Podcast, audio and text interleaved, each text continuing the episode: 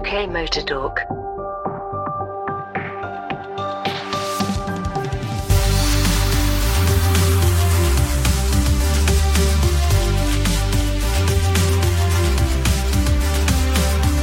Hi everyone, we're here, we are back. I'm Mike, I'm Jim. Hello. I'm Graham. Hello. and this is UK Motor Talk, host Goodwood. I'm still recovering a bit from this. One of the guys we spoke to, one of the engineers that was working on the drift cars, reckoned he walked 54 miles in two days. And I can genuinely believe that because there is a lot of ground to cover at Goodwood, isn't there? Uh, indeed, there is. The site is now frighteningly big, you know, from the point at which you get out of your car in the car park and then have to walk a mile to get to the media centre. And the media centre is not at the heart, as one might think, of the event.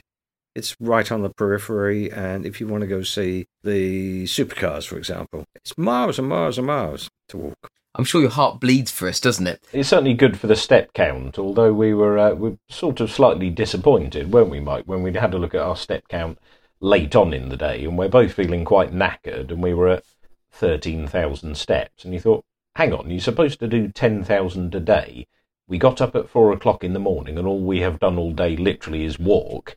And we're only at 13,000 steps. I mean, a, although I think we decided there was a lot of standing as, and just time on your feet without actually doing too many steps for a lot of it, wasn't there? But it's, um, I, I think it, it doesn't really matter how much time you spend there over the weekend, does it? You could be there from the minute the gates open till the minute the gates close on all four days, and, and you'd struggle to see it all. Yeah. I think there, there'd be something that you'd miss from the weekend. I always come away from the weekend and watch the roundups and the highlight videos and things like that and think, oh, I missed that, didn't see that, missed that, didn't see that, completely missed that bit. But it, it just whets the appetite for uh, for next year. And then you realise that the, the only way they've gotten where you didn't is because they've got six or seven or eight crews doing it with the appropriate number of presenters, and uh, we're trying to cover all of the bases with rather fewer people. Maybe they just have e-scooters so they can nip about, or maybe they all have Citroen Amis. I'm not sure. Uh, well, maybe they, they have golf carties galore. Yeah, I think you could probably legally drive a Citroen Ami everywhere else that that you could drive a golf buggy, couldn't you, and get away with it? I think you probably could. I, I,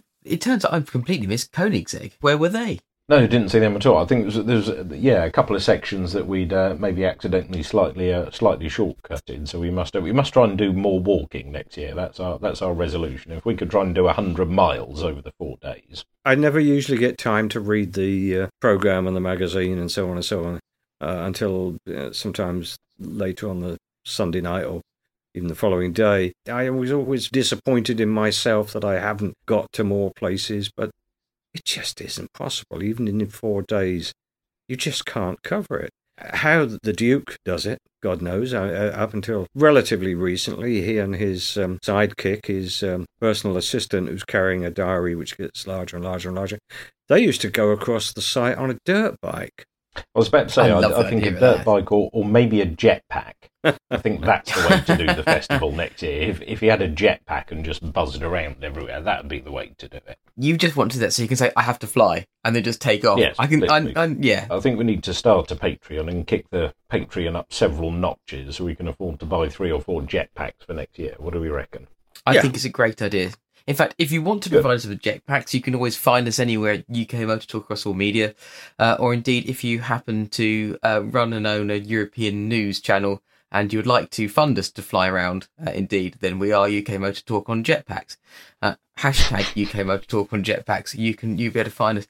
Um, if you know anyone, then then let us know when you grab. I, th- Uh, I, th- I think we should do uh, some colours as well. We, we should look like a sort of budget version of the Red Arrows. very budget. A, a a slightly dad bod version of the Red Arrows. As we, we flop around Goodwood, um, so to speak. Interesting choice of words. Uh, yeah, uh, this it is great though, isn't it? We're almost always at Goodwood for something or another, and um, there's always something new to see. Uh, and it, it's interesting. I think there's perhaps a few less of the the bigger manufacturers. I was quite surprised to see that BMW were there, but not many.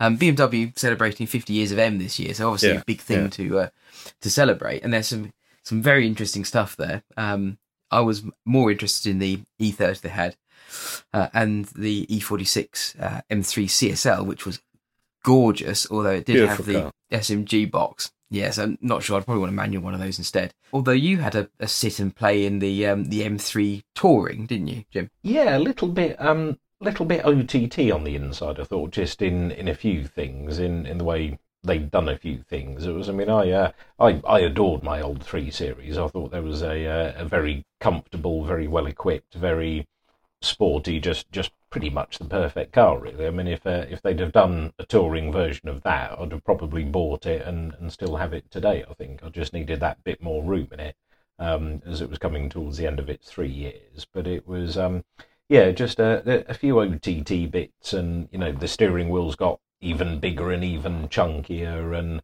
and just you know, the seats have got even more extreme and even more bolstery and whatever else, and maybe just yeah, I'm not not not quite sure, but it was a it was a hell of a thing. I think I'd um, if uh, if a few numbers came up on the lottery, I'd uh, I'd definitely put it on the short list of cars to test drive for a couple of three four days and work out which one I wanted to uh, to spend a hundred and something thousand pounds on to uh, to cart the family around in. Mm. The, the surprising thing for me, really, with the with the current range of Hot Five series, the M5 and the like, is that they have sticky on wheel arch extensions okay, a number of manufacturers have done this. I'm thinking sort of 80s Fords and bits and pieces. In fact, even the 90s ones, I remember they did Mondeos with just just the front. Weird, but they put them on just the back, and it looks pants. You you you spending that sort of money on a on a car is a lot of money, and this was the same for the electric ones and the and the yeah, let's say the five series, but they've got a wider rear wheels on. They're just stuck these plastic bits on the edge, and I just I don't really get what BMW are doing at the moment. And the more they do what they're currently doing, the more I think I'd probably buy an RS4, RS6, or probably a, a Taycan or or something else that isn't that. I, I really like the previous M5. Between us, you've you've always been more Audi, and I've been more BMW. And, and in fact, uh, mm. at the hmm. time I was running around in my BMW, you were running around in your Audi, and they, they both suited us for very different reasons. But we both preferred our own cars, but could see the good in, in the others' cars. But I, yeah, I look at the the three series touring now, and I think, well, you just asked me, didn't you? I said, well, if you could have that or an RS6, I'd just in a heartbeat. I said, I'd have the RS6, mm. no question. Have you know, having not driven the pair of them back to back and sat and looked at the spec and the colours and the options, I just instantly went for the Audi. Or as as you say, I think a, a Taycan Cross Turismo Grand Sport Estate Bred Van Wagon shooting, whatever you want to call it. Yeah, style. whatever you want to call it. Um, I, I think it would probably be a one of them, but if it was something internal combustion powered, then it would be the Audi, and it was um, it was odd, but that's that's the way BMWs are going. I mean, BMW design has always grown on me and taken a while to grow on me, but this, you know, this has taken a bit longer, and it's still not growing on me quite yet. So. I don't know. Maybe I'm getting a bit old. I think it yes. happens as you get older. I did like my Audi. I think there's something about hot Audis. There's something about um, about the Taycan that I like very much indeed. Electric stuff is becoming more and more appealing to me. I, would like at this point, at the other end of the scale, just to mention the sheer serenity of sitting in the Polestar 2. Uh, we, we sat in the car and just opened and shut the doors several times in the middle of Goodwood, just because the noise difference was crazy, wasn't it? You'd open the doors, it'd be really loud, shut the doors, and it was just where's everything gone? It was really quiet. Yeah, it was. There. It was like it had um, active noise cancellation or something pumping in the, the opposite mm. of the noise, so it it cancelled it out. But the car wasn't on, so it definitely, even if it does have that, it wasn't doing it. And uh, mm. yeah, it was whisper quiet inside. It was lovely. We've driven cars with that. Posh Cougar, in fact, I drove with an active noise cancellation thingy that makes it all quiet inside. I kind of I'd forgotten about all that kind of tech, largely due to the fact that most of the time I don't really care. was pretty quite. It had some quite nice little touches in that, didn't it? As well, the things that didn't need to be there, but were there just because they were nice. Like a little projective bit that drops out underneath the um underneath the sunroof and just shines the logo into the roof. No real need for that. It's just a nice a nice feature. I thought oh, that's that's nice. Yeah, it must uh, cost a fifty p or a pound or a quid or you know two quid, whatever it is, to integrate it and and get it up and running. But as you say, it's just that nice little. Oh, that's nice. And and actually, I think every car needs a few of those.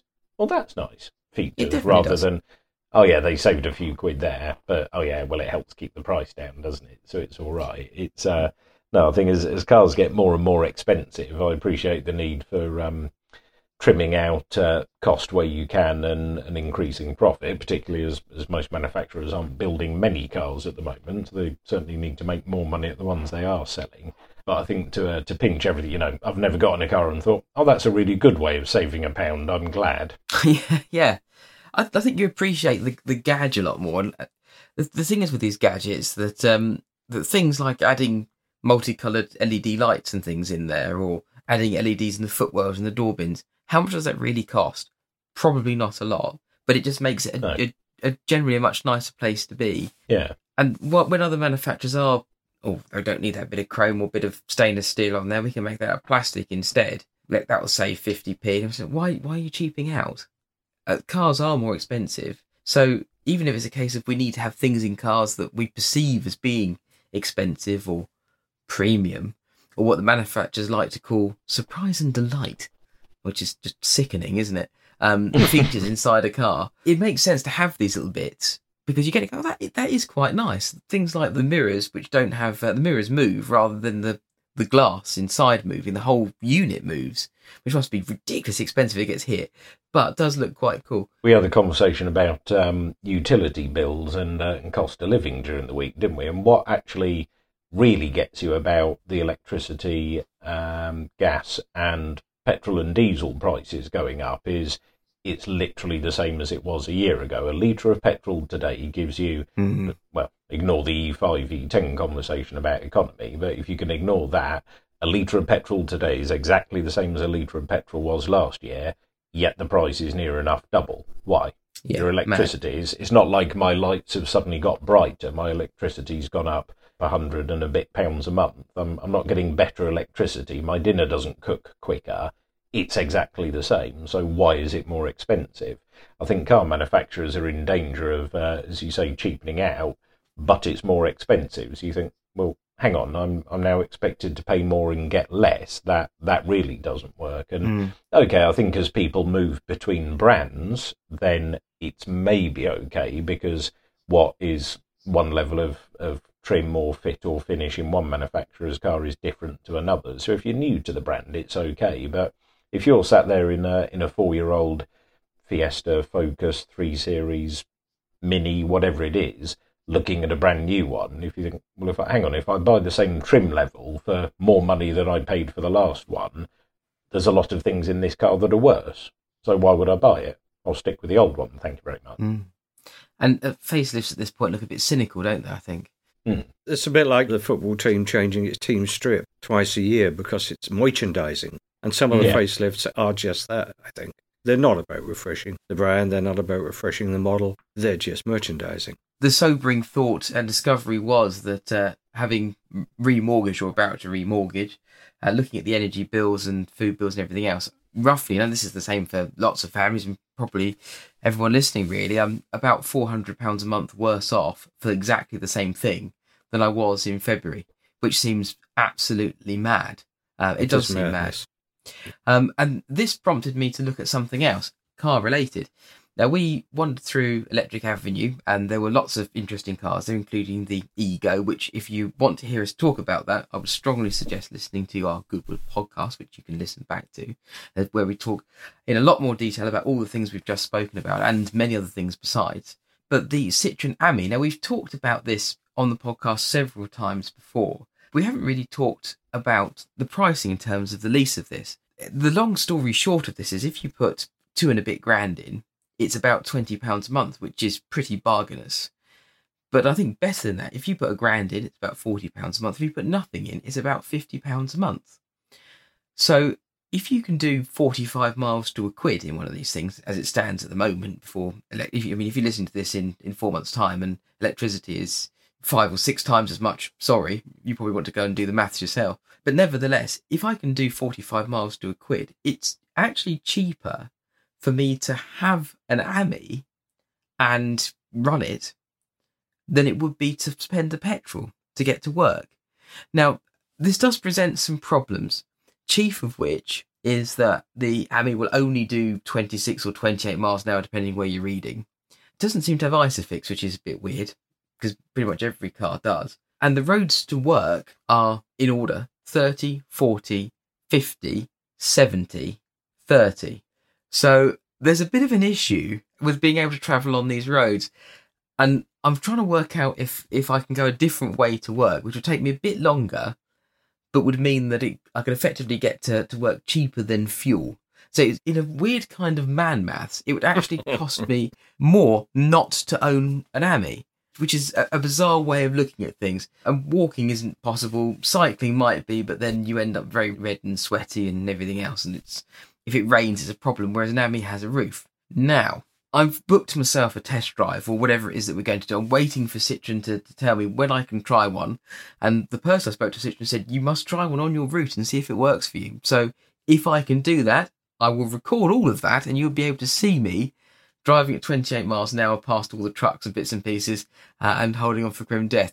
I like the car. I think it's really fascinating. It's really interesting. And what really surprised me is how much space there is inside because there's no cargo space or no rear seats.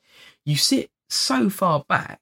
It's a bit like the first time I got into a new Mini where the windscreen's upright but quite away from you. This is this times, times, times. It's like you're sitting in the back seat of something. So much so, in fact, that from the passenger seat, you can't touch the bulkhead with your feet. Yeah, I, I stretched my feet out completely and, and couldn't get anywhere near it. So actually, on a, a long, well, say a long journey, you can't really do a long journey. You know, you're limited no. by the range of the battery. But actually, to spend any amount of time in it at all, you'd uh, you'd be quite happy, wouldn't you? You would, but because bearing in mind my commute to work is five miles, and theoretically, this is the perfect car to be able to do that because I could go to and fro, to and fro, to and fro many, many times for most of the week, probably, without having to plug it into my three pin charger or use the adapter to plug it into a Type 2, which would presumably charge it up in three and a half minutes. And I figured if I made my gate a bit wider at the back of the garden, I could probably drive it into the garden rather than having to worry about parking it out the front, which is fine. One guy who was very insecure in himself said that he couldn't possibly drive one because he would just die of embarrassment and all his friends taking the mick out of him probably need some better friends, or, or, otherwise need to be a bit more secure in yourself, really. Yeah, very insecure about something, and the embarrassment. There's, there's obviously something that's happened to him in uh, in some point yeah. up into his life, up until now, to uh, to make him feel like that. But I didn't uh, didn't quite get it because ultimately it's cool, it's funky, it's different. It's why not? Maybe yeah. his dinky toy collection was smaller than anybody else's, and uh, yeah. that sc- scarred him for life. I, I don't think I've ever bought one car because I wanted someone else to care about what I drove. I tend to buy the cars that I buy because I either need it for a purpose, i.e., the Volvo, or mm-hmm. because I want that particular car, or because I have to have that particular car, or it was the one that best suited my needs. I don't buy it because I care what anyone else thinks. I'm sorry if that offends any of you listening, incidentally. Or because it's the one the wife wanted, maybe. Uh, well, or because it's the one the wife wanted. That's not my car. Uh, I, I will keep saying this. Um, but you there is something. yes, I just pay for it. That, that did occur to me, and that's because it's a quadricycle. The AMI this is, and not a car. It doesn't have to pass the same crash testing that cars do, and as a result, I can't. I can't think it has. I think it has to pass all to the same crash test that pedestrians do, don't they? In that, yes, just don't, and that's it. The, the crash, crash, test is, yes. ooh, don't crash. No, silly idea. Awful business crashing. Don't do that considering there's a big gap in front of your feet, that's probably a good thing. I think that's your, your crumple zone because there's no airbags and there's no side impact protection to the extent where you can you can sort of push on the inside of the door almost and make it make it pop out on the other side. You're not selling yeah. it to me, Michael. I am genuinely interested in this, but what do you Inter- interesting think? project? Yeah, I mean it's it's a plastic body over a metal frame. So if you think gazebo, uh, you're kind of meets Little Tikes car. You're kind of there. I'm not knocking it because I think this is this is brilliant. I've, I've this has real potential from its eight horsepower electric motor. I'd, I'd like to see what if they weren't limited they could do because I think if it could do 40 or 50 that suddenly makes it a, a completely different proposition uh, if slightly terrifying I'm sure somebody will uh, will crack it or chip it or hack it or whatever they do to uh, to trick it into going that bit quicker whether it's just fitting bigger wheels for a bigger top speed you know you can do that with uh, with e-bikes, mountain bikes, they come with a certain size wheel on them, so you fit a big wheel and you go bigger, or you move the sensor and it tricks it into thinking it's doing a different speed, and you can go that bit quicker with it. But it is, it is a car that's that's a part of a long existing part of French car culture. You know, yes. very very small cars, very very small engines, very limited speeds, sometimes very limited uh, safety, but the French have always bought those in, in quite large numbers. Never see them anywhere else other than France, mind. There's a good reason for this. That's because I, I can't remember if it's 14 or 16, one of the two, that you can drive those in France, and you don't have to have a license. If you if you lost your license, you could still drive one. Yeah, well, exactly. The drink driving regulations where you would lose your license, but you can still drive one of those micro Yeah. cars. Yeah, so if, if you think you've got the option of taking a scooter, which would do whatever it might do, 30-ish miles an hour, or you can take this instead, and it's it's dry. There is a heater, which is very loud. Uh, there's no blower, no fan. There's no stereo. Effectively, you stick your phone in the top of the dashboard, and that's it. But you can buy a Bluetooth speaker for it. I found, Ooh. which is oh, I know, which goes in the cup holder. And if you pay an extra four hundred pounds, you get some little trinket trays that go on the top of the dash and hubcaps and some stickers. But the trinket trays are designed, and this is genuinely true. Um, so it'll hold a cup of coffee and a croissant. And I think ah. that's I think, I think that's genuinely interesting. I want, I, really, I really do want to drive one, and I want to see what it's like. But what do you guys think about a only being able to do about thirty miles an hour, and the safety of that, guy getting in people's way, and b how would you feel in that against something like a I say against something like a lorry with lorries and such coming past you? Well, gi- given the typical speeds on the M25 now, uh, that at its top speed would be roughly equivalent to the average top speed on uh, the M25. But in terms of that small car against a 40 ton truck, yeah, yeah, I wouldn't rate your chances highly. it's maybe unfair to compare it to a normal car in the traditional sense. You know, you compare it to anything brand new and that's five star Euro NCAP'd up, or uh, or even your old Volvo, or just well any car made since about 1982. I would suggest it's it's not as safe, but it's safer than walking. It's safer than being on a bike, on a scooter, on a moped, and it's it is more akin to the scooter, moped, quad bike end of Mm. transport than it is a Mercedes E Class, isn't it? It's far, far, far closer to a quad bike than a Volvo Estate in, in terms of size and fit and finish and feel and ethos. So it's it's probably slightly unfair to slate it for that reason. I think I mean I've I've uh, for a while held the belief that I think a, a sensible road safety rule would be ignoring um, 30 and 40 mile an hour limits because they're and 20s as well because they're generally in you know built up slower moving busier areas anyway I I never think it's a good idea to drive a vehicle on a road where you cannot do the speed limit for example you wouldn't want Mm. to ride your push bike on the M25 you wouldn't want to drive a tractor on a motorway when I'm out and about on the mountain bike I uh, I avoid dual carriageways or 60 mile an hour roads uh, wherever possible. If I if I need to cross one and do a very short journey on it, then uh, then okay. But I'll try and restrict that to I'll cross over here, join it there, and get off and go up the other side as soon as I can because it's it's just not safe and, and you get in the way in the closing speed of a car behind you doing 60 or 70 and you're bimbling along at 10 20 30 miles an hour whatever you're doing it's just it's not safe but I, I think for the commute, I'd uh, I'd be all right with it. What it would maybe teach you is uh, is awareness.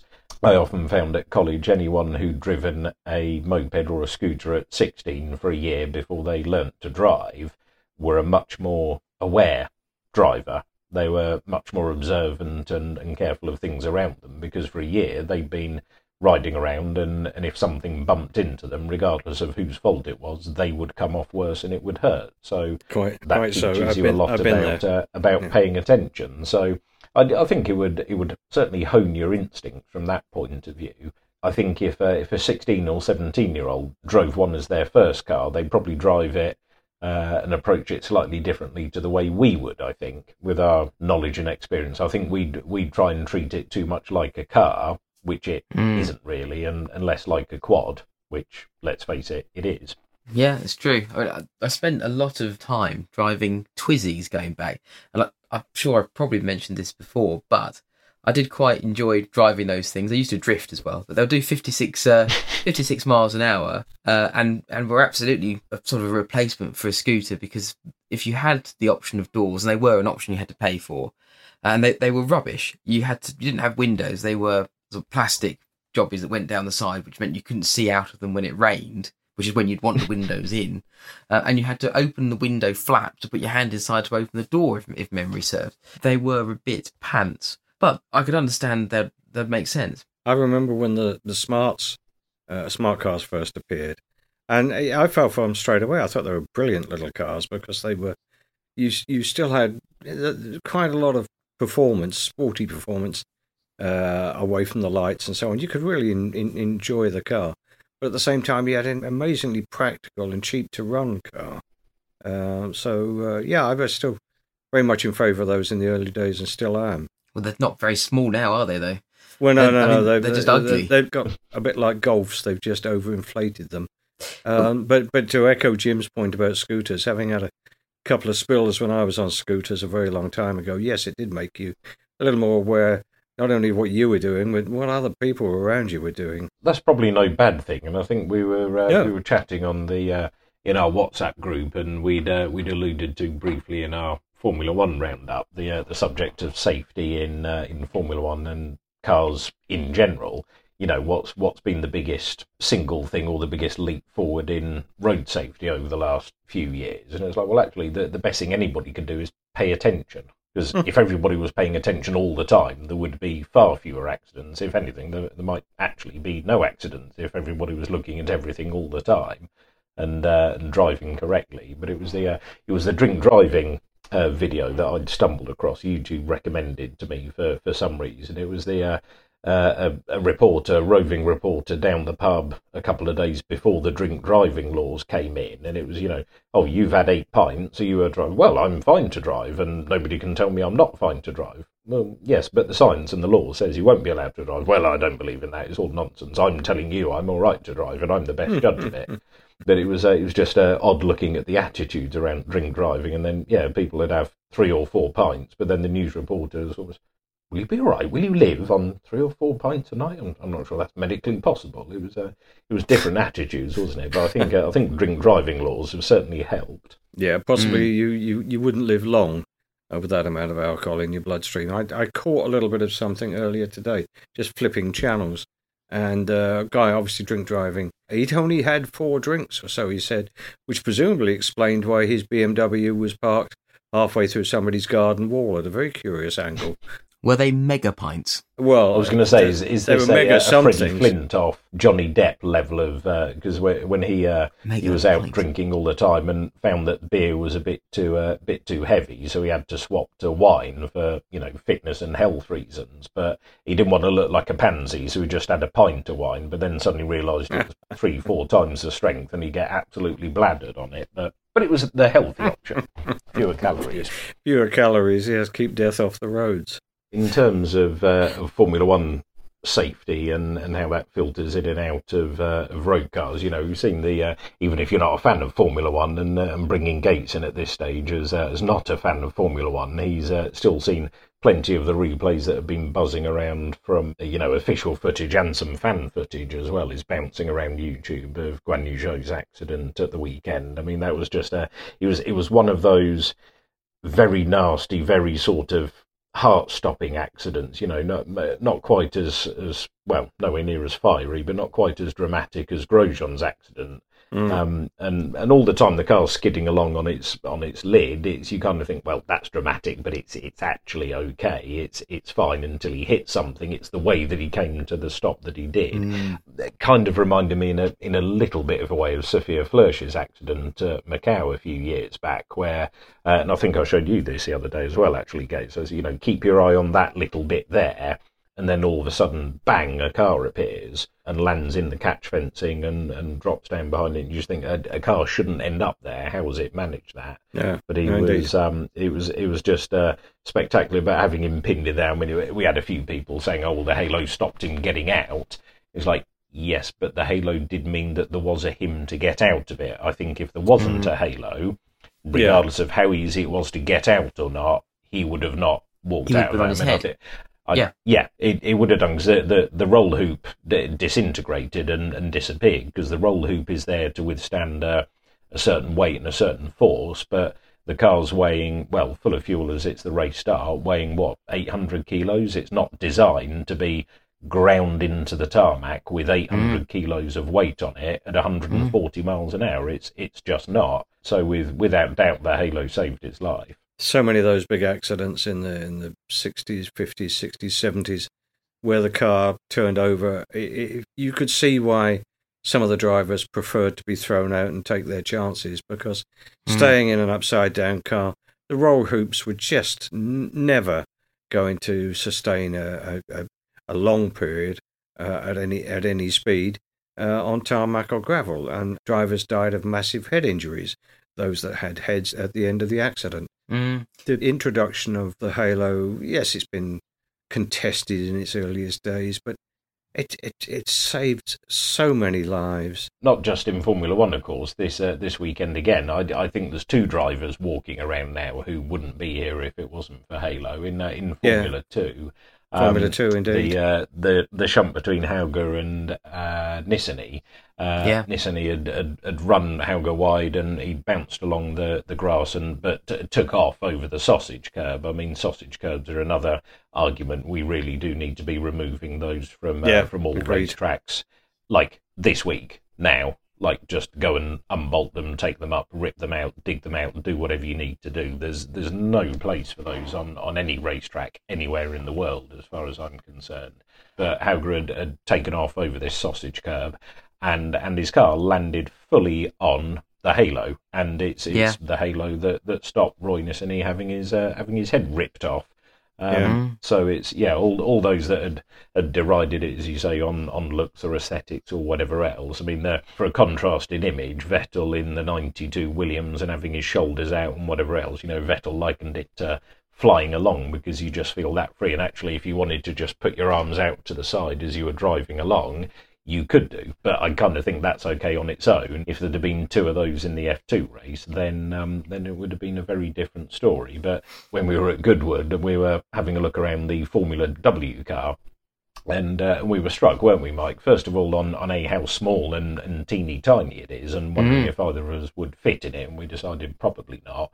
Uh, or we get in, but maybe not be able to get out. But the uh, just the solid lump that is the Halo. I mean, it's it's Yeah. unsurprising given what it's made out of and what it has to survive. But just you know, I sort of gave it a, a grab and a shake and a wiggle, and it's just you you can just feel the the density and the strength in this thing. It, it must be It's a roll cage. Um, it's a roll quite cage, isn't quite it? quite comforting. But yeah, it's It's, it's, it's, more than a roll thing. cage. You know, I mean, Mm. it's it's it's rated to uh, six thousand kilos, uh, and this is why the the the production of them is not by the teams. The teams are obliged to buy them from a specific manufacturer, so that they are uniform and nobody's tempted to shave them a little, make them a little more aerodynamic, whatever.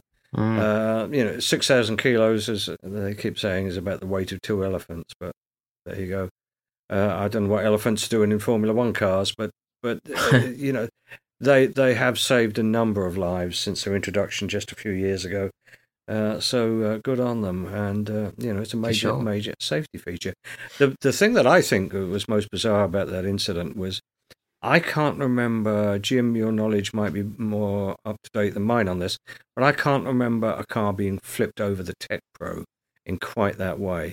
Um, uh, you know, because the, the gap between the Tech Pro and the catch fencing is quite narrow and it Mm. made the, the, I mean, the marshals did a fabulous job and the doctor to get in there and, and work on Zhou while he was still uh, effectively upside down. I mean, he was, he was trapped at a very odd angle. Uh, and clearly, you know, they won't attempt to get the driver out of the car until the doctor gives them the say so that it's safe to do so. I can't remember in uh, in Formula One in anything in any recent memory a car ending up like that, just sort of flipping and bouncing over Between the like two. that. I mean, it was a as I said, Sophia Flörsch, and I think there was a there was a crash uh, in I think it was F three. Uh, Monza a few years back, and, and a guy had run wide and bounced over again a sausage curb on the exit of a you know hundred and something mile an hour corner, and the, he took off spectacularly and, and almost cleared the catch fencing as well, and, and ended up in, in the forest the other side. Um, again, why why we still had sausage curbs after that weekend, I'm not sure. Um, but yeah, it's, it's, it's, certainly a rarity. But we, we normally associate that kind of thing. But I think even Mark Webber's um, Valencia accident with Kovalainen a few years back, you know, yeah, he, he landed yeah. and was was on the tarmac enough before he hit the TecPro, and that just absorbed him and, and gently bounces you back out again. It's um no, it's it's unusual, but always with these things, it's you know it needs to be a oh thank God for Halo. Hasn't everyone done well? Yes, you've got to be careful not to to pat yourself on the back too much. You need to to take everything away from it that you can and say, well, what what could have made that worse? Let's avoid that. What could have made that better? Let's let's do some of that. I would concur with you about the the dangers of uh, some of the curbs, though, and and and you know, anything that has the potential to launch a car in that way really it has no place on, on a track that's supposedly uh, licensed to Formula One standards. I don't think it's so much the, the circuit's fault, is it? You know, the, they, they are allowed and they're within the rules. And I think a lot of the times these sausage curbs get put in by the governing body of that particular race weekend as a result of what they want to do. They want to manage track limits at a particular turn, so they put in sausage curbs or sawtooth curbs or they'll move things or do things or they, they put whatever measures they want in place. You know, MotoGP rock up and they'd say, take that out, take that out, take that out, take that out, or we're not racing. That's it. Get on with it. So there's, but I think I think it goes the other way with the you know track limits. Okay, track limits are track limits, but put a tiny strip of gravel or a strip of grass or a strip of very slick, very low grip surface there to, to penalise drivers running wide with a lack of grip, not with the potential to aeroplane themselves up into um, on top of another car into the catch fencing into the crowd whatever you know it's it's it's not worth thinking about. I think we also need to mention that that uh, the halo has saved uh, a lot of drivers who have stayed the right way up but have had something impact the cockpit area or actually land in the cockpit area. Thinking immediately of, of obviously Senna in 94 uh, yeah uh, uh, henry surtees uh, very yeah. much so uh, Rubens Barrichello, you know, with with, Jules Bianchi. Yeah, mm. with bits of bits of car ending up in the cockpit with them, and uh, it it seems to have solved that problem. Thank God for that. Mm. I think yeah. in uh, in terms of uh, of Formula One safety, it's been uh, a, a, few different factors as a result of a few different accidents, and just as a, uh, a halo won't protect you in certain accidents, and you need Nomex in other accidents, and you need a HANS device in other accidents. There's uh, there's been several strides in Formula One, but I think you know road cars. What's what's the single biggest biggest safety goal? I saw something the other day that, that reminded me about Ford having uh, inflatable rear seat belts, and I remember them making a big deal about them when they came out, and they were mm, airbag an option that cost. Yeah, they cost a couple of quid, but they all of a sudden just seemed to go away and they weren't a big deal anymore. And then I don't think they offer them on anything now. Whereas flip that round with the, I mean, road safety, the the obvious answer to that would be the seatbelt, and Volvo yeah. did it the other way. Not only did they not charge Indeed. for it, they also didn't patent it so that everybody else could have it and, and benefit from it. So, um, mm. yeah, I think for, for me, seatbelts Good is, guy is Volvo. one of those things, and yeah, good yeah. guy Volvo, and uh, you know Volvo and George Russell should uh, should link up at some point and uh, and be good guys together.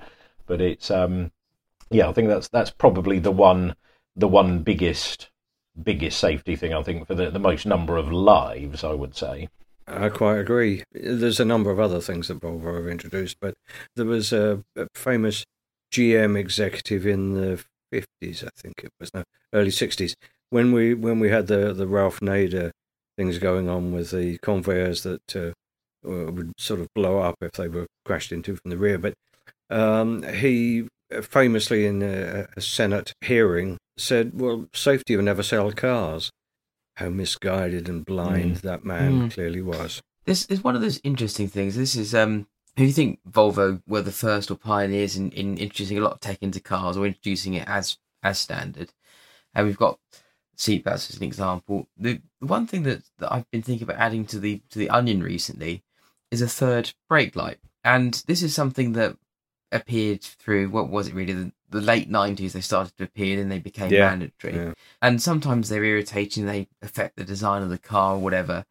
But the truth of the matter is, the amount of times I've been stopped in traffic and people haven't noticed because I haven't got a third light on at the back.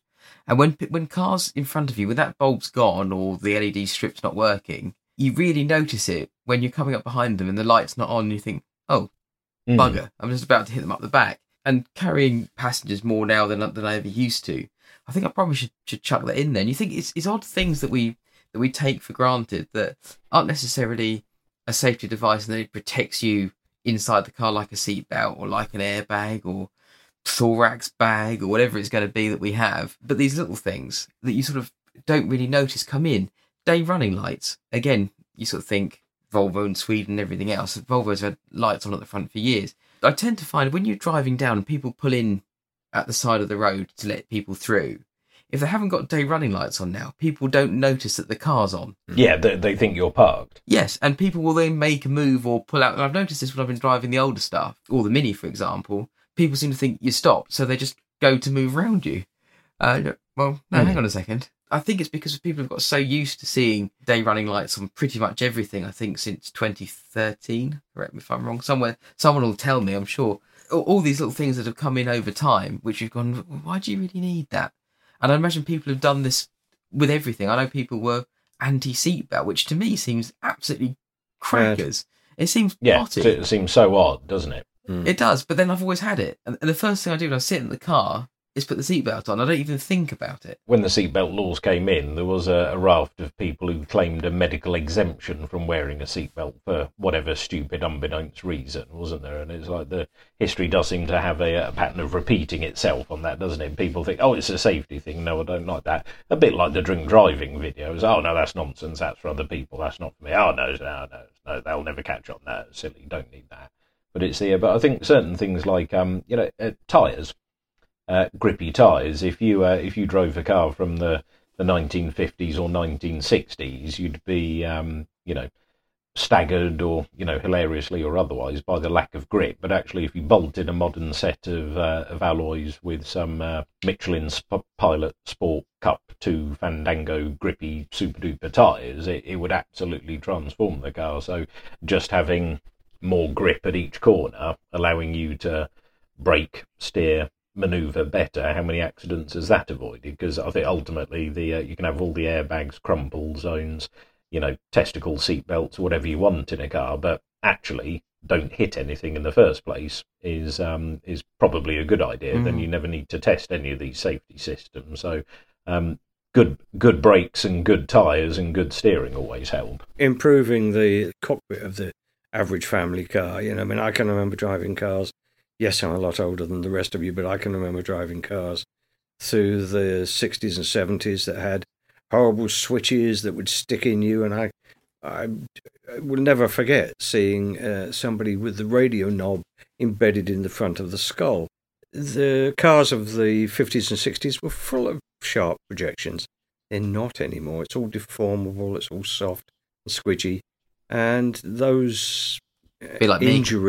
That occur, those injuries that occurred in the cars are, are much fewer than they used to be. Well, I still think the uh, the one of the most graphic uh, representations of, of a car injuring somebody I've ever seen was a uh, when I'd gone to the breakers yard to get some bits out of a car after a smash, and um, you know we'd we'd walked away and it was absolutely fine. So you know just the odd little bruise here or there, but there was a uh, an Opel Manta that had a uh, an MDF parcel shelf with six by nines on it, and and in my car I had a, a big heavy MDF parcel shelf with a set of six by nines on it. But this uh, this particular Manta had gone off uh, gone off the side of a hill or a cliff or a, a something or other, and there were just two bloodstains along the parcel shelf where it had gone nose into the ground and the car that was doing 40, 50 miles an hour suddenly stopped and the parcel shelf didn't. And of course, Oh, what's God. the parcel shelf height is, uh, well, it's your head, isn't it? So it had, uh, it had decapitated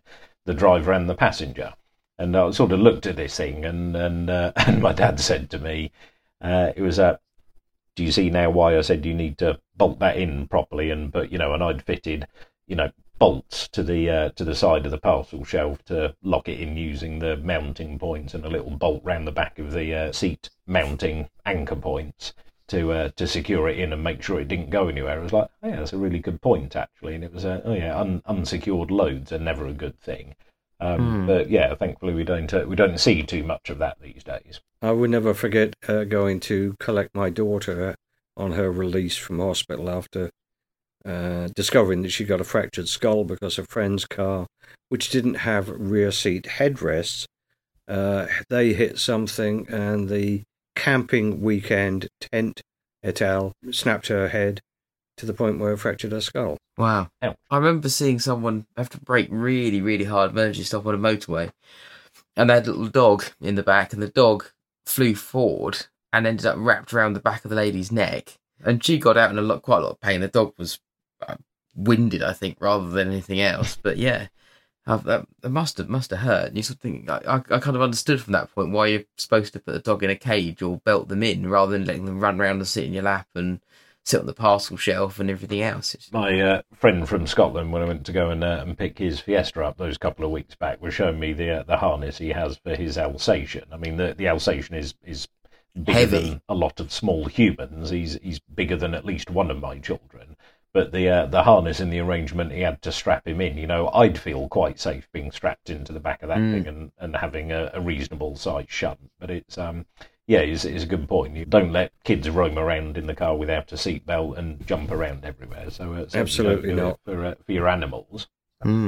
In other news, I would, like to say hello to the Mini Moke owners who listened to our podcast describing how some of us would probably only want to use those in warmer climes and invited us along to go and, and see what it's like to drive it. Well, yes, the, the, well, they slightly called us out. It, it did sound a bit like them's fighting words, didn't it? There was there was definitely a bit of a not not quite a gauntlet, a driving glove slapped round the face, wasn't it? It was like, come on Yeah. then, have a go. Uh, yes, the gauntlet has been thrown down. So I wanted to say hi in particular to Andy, who who's invited me into the fold and said uh, and said that I should I should come along and, and experience one for myself and maybe take one for a drive. I mean, we did move on at one point to to talking about moke clothes. Uh, which which presumably mean waterproof and, and warm, but he insists that if it is raining, uh, regardless of, of how much it's raining, assuming you're going fast enough, you don't get wet if you've got the roof on because the water doesn't come in the sides. So we will find out. Fair we will find out in due course. But uh, an absolutely lovely chap who um, who who wrote us a, a very uh, impassioned uh, message to say to say no, you're wrong. Uh, so I look forward to being proved wrong as a as resident mini nut. Uh, I look forward to meeting him soon. It was almost a step outside if you want to drive one sort of thing, Yes. but in, in a nice, friendly way, wasn't it? Do you want to step outside and drive one? Why you step out? Well, you can't drive them indoors. Well, okay, good point. Yeah, let's go. Let's go. Well, it was a nice day. Let's go. It's- yeah, it was, it was a it- was a friendly challenge, wasn't it? it's a good amount of cheeky banter and, and the type that, that we know and, and love from uh, from being in the cars. And I, I will say actually as as a, a point, I've been to, to many many many car shows and such over my life, and I'm quite enjoying taking my lad along. He's starting to appreciate them more and more now than he ever has really. And we go around and he see, he sees he says I want to see the minis for example. If we were at the this weekend, lots of lots of Aston Martins, a DB5, a DB6, some really exciting stuff. This was at the uh, the Sad Case um, uh, annual show in uh, in Storrington, which I recommend looking up if you're somewhere around about the mid Sussex area or in Sussex generally. Look up Sad Case; it's uh, it's well worth a look. Storrington and District Car and Sports Car Enthusiasts. I wonder if they came up with the name first or the acronym. Anyway, um, really great show and a really great bunch of people who are obviously as tongue in cheek as as we are. Um, and he just wanted to find the minis, uh, Austin, and we had a good old look round. Um, but for me, when when you sort of start to um, to go on the various different rallies and tours, and you, you show the cars and stuff, it, it actually ends up becoming more about the people. Mean, you know, they say uh, describe your job badly, uh, and you might have seen this. So a photographer, for example, would say, "I go to weddings and shoot people" or something. It's just it's it sounds terrible, doesn't it? You, it's the worst thing you could possibly think of, but they're a photographer. And uh, Amy said, "So what what do you do for these kind of things?" Well, I stand in a field, yes, mostly with other guys that drive the same car as I do and talk about them. And it, it sounds very Yeah. bizarre when you say it like this, but the truth of the matter is, I, I've met so many wonderful guys and girls that, that have been into these machines and uh, proud to show them off and talk about them and, and have these sort of tongue-in-cheek conversations, such as such as we've said about Andy, who's, who's, who loves his moke and, and is keen for us to try and to, to, to share these experiences with people because that's part of the whole thing. I think we met a lady who got a 1927 Austin. It was a seven-seater. This thing it was huge, coach-built body on the back, and the seats. The, the, if you think about the depth of a normal car seat at the back, were twice as deep. They're absolutely huge. so comfy. But when we went up and, and my lad was I saying that this Austin, this is an Austin. Come in and have a. I said that looks comfy. Come in. Do you want to come in and try it? Do you want to come in? You know. And, and play with the steering wheel. Do you want to, yeah, whatever. And it's part of being able to to enjoy these cars and share them. I think is is really exciting. It's it, cars are something that we are passionate about, but what are they if they're just you know a box of metal that you you, know, you can sit and look at? Some of them, yes, I guess, are kind of art, but it's about the shared experiences and be able to share this with people. I said earlier that I've never bought a car for other people, and that that is absolutely true but I've definitely enjoyed the people that I've met and experiences that I've had when I've bought things. I was looking back quite fondly at um, some pictures of old XR3 uh, convertible I had when I was when I was at uni the first time round, and some friends of mine posted up saying this this was excellent. We used to go on road trips to places throughout. It, it, sometimes in the middle of winter when it was freezing cold with the roof off, just to random places for no real reason, um, with some music on. There's a, a video. Some one of my mates is just saying to me, "Oh, is this car okay? It's sort of okay. Are the brakes any good? No, not really. And it's all these kind of, you know, these shared experiences that you have uh, that I think makes car culture and talking about cars and speaking with you guys. And thanks, thank you so much, everyone, for listening. We care about this more than you know. That make it all worthwhile, make it interesting, and and that, you know something that we we know and love and enjoy. And I guess probably on that note, it's time to say goodnight to you all, or good day or good morning or whenever you're listening to us. Anyway, from me, now it's good night. From me, Jim, it's, uh, it's goodbye and just uh, thank you for that uh, that motivational speech. I feel uh, thoroughly inspired and, uh, and thoroughly proud and just very uh, very patriotic for some reason. I'm not not quite sure why. Yeah, UK Motor Talk. I, I think that should be the p- mantra for any car club up and down the country. I, I really think you hit the nail on the head there, Michael. So it's not the cars, it's the people you enjoy in them. No. Exactly so. Good night, folks. Thanks for listening. Good night, all. Take care. Good night. UK Motor Talk, a first take media production.